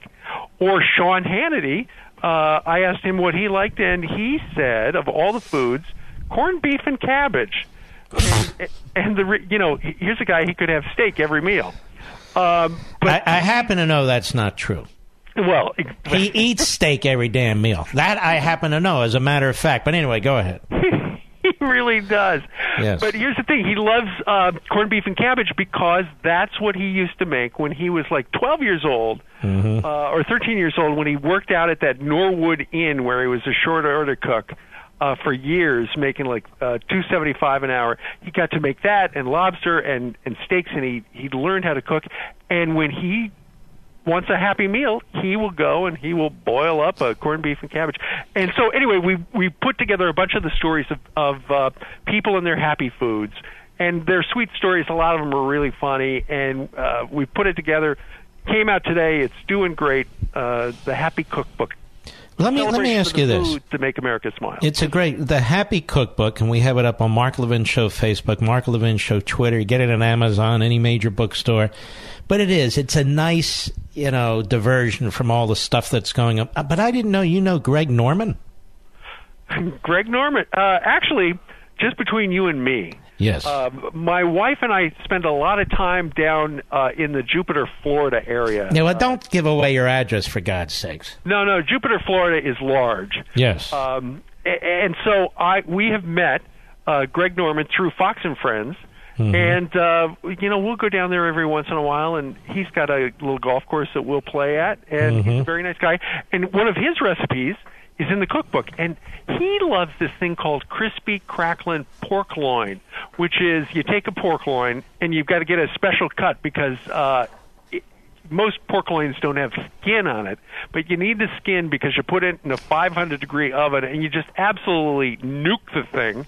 You cook it for 3 hours and the skin becomes so crackly. It's a delicacy, and I was talking to Stuart Varney. I said, Stuart, what's yours? And I was expecting something completely different. Fish and chips, I would think, very greasy. I was expecting something British, but he said exactly the same thing. And apparently it's an English thing. It's popular in Australia, and so that's one of the recipes in the cookbook. In fact, it's on the back cover, the darn thing. Beautiful. You've got a lot of very cool recipes in here by you and your wife too, which is really something worth looking at. Now, let me ask you a question here. Yes, sir. New York Times comes up with this long article, and I've now read most of it, really trashing the president, trashing his father, making these broad statements about how they're essentially tax cheats going back more than 20 years, And they basically blow off the IRS. They said, well, the Internal Revenue Service basically, looked the other way and so forth. No, the Internal Revenue Service doesn't look the other way. Right. And this is a huge, family business. It's a privately held business. I don't know how they got access to all this stuff. I don't know if it was in the filings with the estate or whatever it was, but they're trashing Trump as he's not a self-made man, and look at all the money he got when he was a kid, and on and on and on. This is really a setup, isn't it, for the Democrats who keep saying we want Trump's taxes, and they're kind of hand in glove, working with each other here in a political way? But that's their playbook. That's all they've got. I mean, they're still litigating the 2016 election. They cannot believe they lost to this guy. And why did they lose to him? Because he cheated. And he didn't just cheat at, colluding with the Russians. He cheated his entire business career. And his family cheated. His dad cheated. They screwed people in the welfare system so that they would get rich. And, the allegation is, he had said that he Donald Trump did, with just $1 million of his father's dollars. But, this story says, oh, what are they talking about? I think I read $415 million is what his dad gave him So he wasn't a self-made guy. He was beholden to his father, who was a cheater as well. Crazy. But, you know, let's see what the facts are. Right now it's just one of these allegations that's been leaked to a major publication. But isn't this the problem? Isn't this the problem? A huge article. Yes. One allegation after another. And what, are we going to spend the next 6 weeks on this, right through the midterm elections? It's all time, though. I don't ever remember anything like this on the Kennedy family or how LBJ became a multimillionaire, just a poor man that got elected to the Senate. He dies a multimillionaire. I mean, so much. And Trump makes all this money before he even enters the presidency, and they just can't wait to get their hands around his neck. How many times, Mark, have we seen in the last year, because it's been very effective, that members of the left, and Democrats in particular, have worked with politicians. You want to talk about collusion. Look at the link between the press and some liberal Democrats. For instance, I was watching the special report program on Fox News tonight, and a young correspondent who used to live at my house, Peter Doocy, who you were talking about a minute ago. Yes. He's out in Montana, and he was covering the story about the re-election campaign of John Tester. And John Tester's got a problem right now because a lot of Montanans are veterans, and they don't like what he did to Dr. Ronnie Jackson, who was the president's pick to run the VA. Because if you remember, John Tester leaked these allegations, unfounded allegations. I think he first started out on the floor of the Senate, or it was in a committee hearing. He had these pages of stuff about how Ronnie Jackson was a drunk, and he crashed a car someplace, and he did these inappropriate things, and he was giving people pills and all that stuff. And you know what? Then it got into the bloodstream of the media, and everybody was talking about it. And the White House came out like within a day and said, look, we've done an investigation. We can't find anywhere that he crashed the car or these other allegations. But the damage was done, and he was dead. It was a kill shot, and it all started with unfounded allegations. And that brings us right to where we are today. How many times have we seen these things? And it's just they keep doing it because it's working. Well, I want to recommend that people have a little diversion here. This is a really wonderful cookbook, and it's a wonderful thing to put on your cocktail table, too. You and your wife are on the cover, The Happy Cookbook, Steve and Kathy Doocy. I want to wish you all the best with this. Thank you. Great one, Mark Levin. All right. God bless you. God bless you. All right. Steve Doocy, actually a really, really nice guy, too, and his wife is, too. I've met her some time ago. Wonderful family. It's a great show, isn't it, Fox and Friends? But all you folks out there, this is a fantastic cookbook. My wife has this cookbook. I kid you not. She has this cookbook. It comes out today. We got it, 3-4 days ago. I'll be right back. Mark Levin.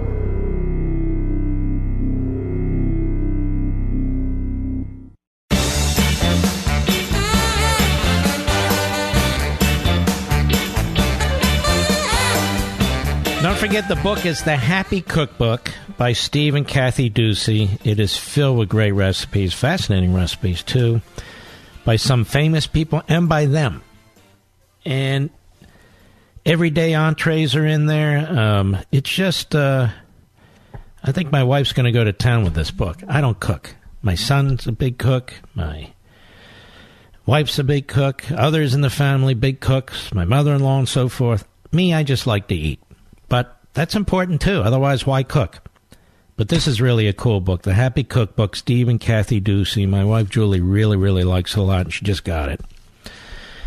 You know, now that I've been sleeping on my Casper mattress for several years, I got to thinking, has there ever been a better mattress? No, not for me, and not for you either. I'm telling you, it helps get me to great night's sleep every night. Now, once you try Casper, you're going to love yours, too. Casper is a high-quality mattress at an affordable price. I sleep cool and comfortably every night thanks to the unique combination of foams that provide the right pressure relief and alignment. Casper ships right to your door for free in a small how-they-do-that-size box. They'll even pick it up if you don't love it and refund you everything, so there's absolutely no risk. Here's what you do. You get the bed. You get the mattress. That is, you take your mattress off the bed, you lean it against the wall, you put the Casper on your bed, and try it. And they'll even pick it up if you don't love it and refund you everything. So from its engineering to its packaging to letting you try it for 100 nights, it's no wonder Casper has over 35,000 five-star reviews of all their products across Casper, Google, and Amazon. Now put Casper to test in your own home for 100 nights, risk-free, as I just said. Go to Casper.com and use code MARK for $50 towards the purchase of select mattresses. That's Casper.com, code MARK. For $50 towards the purchase of select mattresses, Casper.com, terms and conditions apply. All right, let us go to Marcus, Broad Run, Virginia, the great WMAL. Go. Hey, Mark, thanks for taking the call. Yes, sir. I talked to you once before, you know, about the tariffs, but this Kavanaugh stuff has... There's no way that we can let this stand. Mm-hmm. I mean, they're just going to do this. They already do it, and they keep doing it, and they just can't stand a vote. And let's be clear. Let's be clear about something, though, Marcus. But for the three Republican stooges, Flake, Collins, and Murkowski, this would have been done already. They better vote yay. Because they better vote yay, or for the first time in my life, I'm taking a trip to Alaska during that primary. Maybe I'll head up to Maine. These aren't exactly places I go often, but what the hell? Yeah, that Fox News tonight says George Soros is funding these protesters, you know, that are accosting the one that got Flake in the elevator. Oh, yeah. And she was also part of this left-wing group, so... I know the New York Times has never done a full big spread on George Soros and his finances and how he undermines countries because they like that. Oh, it's all their narrative. It's them and the media. Mm-hmm. I mean, you know, the tipping point. It's just like in your book, Liberty and Tyranny. All empires fall from within. Mm-hmm. And Thomas Jefferson warned us about this. Yep. And the left has gone so crazy that... This, you know, if they get power back, they're just going to drown us. This man came in, this is what he gets for doing what he said he was going to do. I mean, he's fixing trade deals, he's trying to get peace with North Korea, and all this stuff, ISIS, and nobody gives a damn. Here's the thing, this so-called free press is doing everything they possibly can to destroy this presidency, to burden this republic. And that's not what a free press is supposed to do. That's not what a free press is supposed to do. Go out of their way to try and destroy a presidency. All right, my friend, I appreciate your call. Let us go to Fred, Houston, Texas, on Sirius Satellite. Go ahead, Fred. Hello, Mark. You've given us a lot to think about tonight. What I wanted to do is make a comment and then a couple of suggestions on maybe long-term, short-term, what can be done about this. Well, we're going to run out of time, so go for it. Well, number one, we've had unpopular presidents before, and then I don't think ours is unpopular now. But think about it: Nixon and LBJ. We had a lot of unrest. Yeah, but we've never had this concerted effort to take out a president. I mean, even before he takes office, I have never seen this before. No, we have not. That's exactly what I was about to say. But as far as I can recall. And the government still functioned properly. We still appointed Supreme Court nominees. But I actually think we're being very, very badly hurt now. The Chinese, I did an entire show on this on Fox early on. I've done several on Levin TV and on this radio program. The Chinese are on the move. They're going to surpass us. Even these defense officials are saying now in 20 years they're going to have a military that is significantly bigger than ours now, and here we are piddling around with whether some guy threw ice in some. I mean, this is really, really damaging stuff. What's being done to us right now? It's distracting the American people. Okay, let me make a couple of suggestions. I was trying to think short term. All I could think of is where are our elder statesmen, quote unquote. There's certainly, I mean, even what they go all the way back to LBJ, Jimmy Carter would. All of them, they certainly have to look at this and see what's going on and be saying, hey, wait a minute, I'd sure like to hear something, but I'm not hearing boo. But longer term, I keep coming back to articles. Yes, you are. You heard George W. Bush trash Trump. You heard Obama trash Trump. Clinton trash Trump. That's where our elder statesmen are. Anyway, sir, I have to run. That's what that music means. We salute our armed forces, police officers, firefighters, emergency personnel, ICE, Border Patrol, all law enforcement. Please check out Levin TV tonight, 844-LEVIN-TV. It's a great one. We have wonderful shows for you. There's 20 of us. And I'll see you tomorrow. God bless.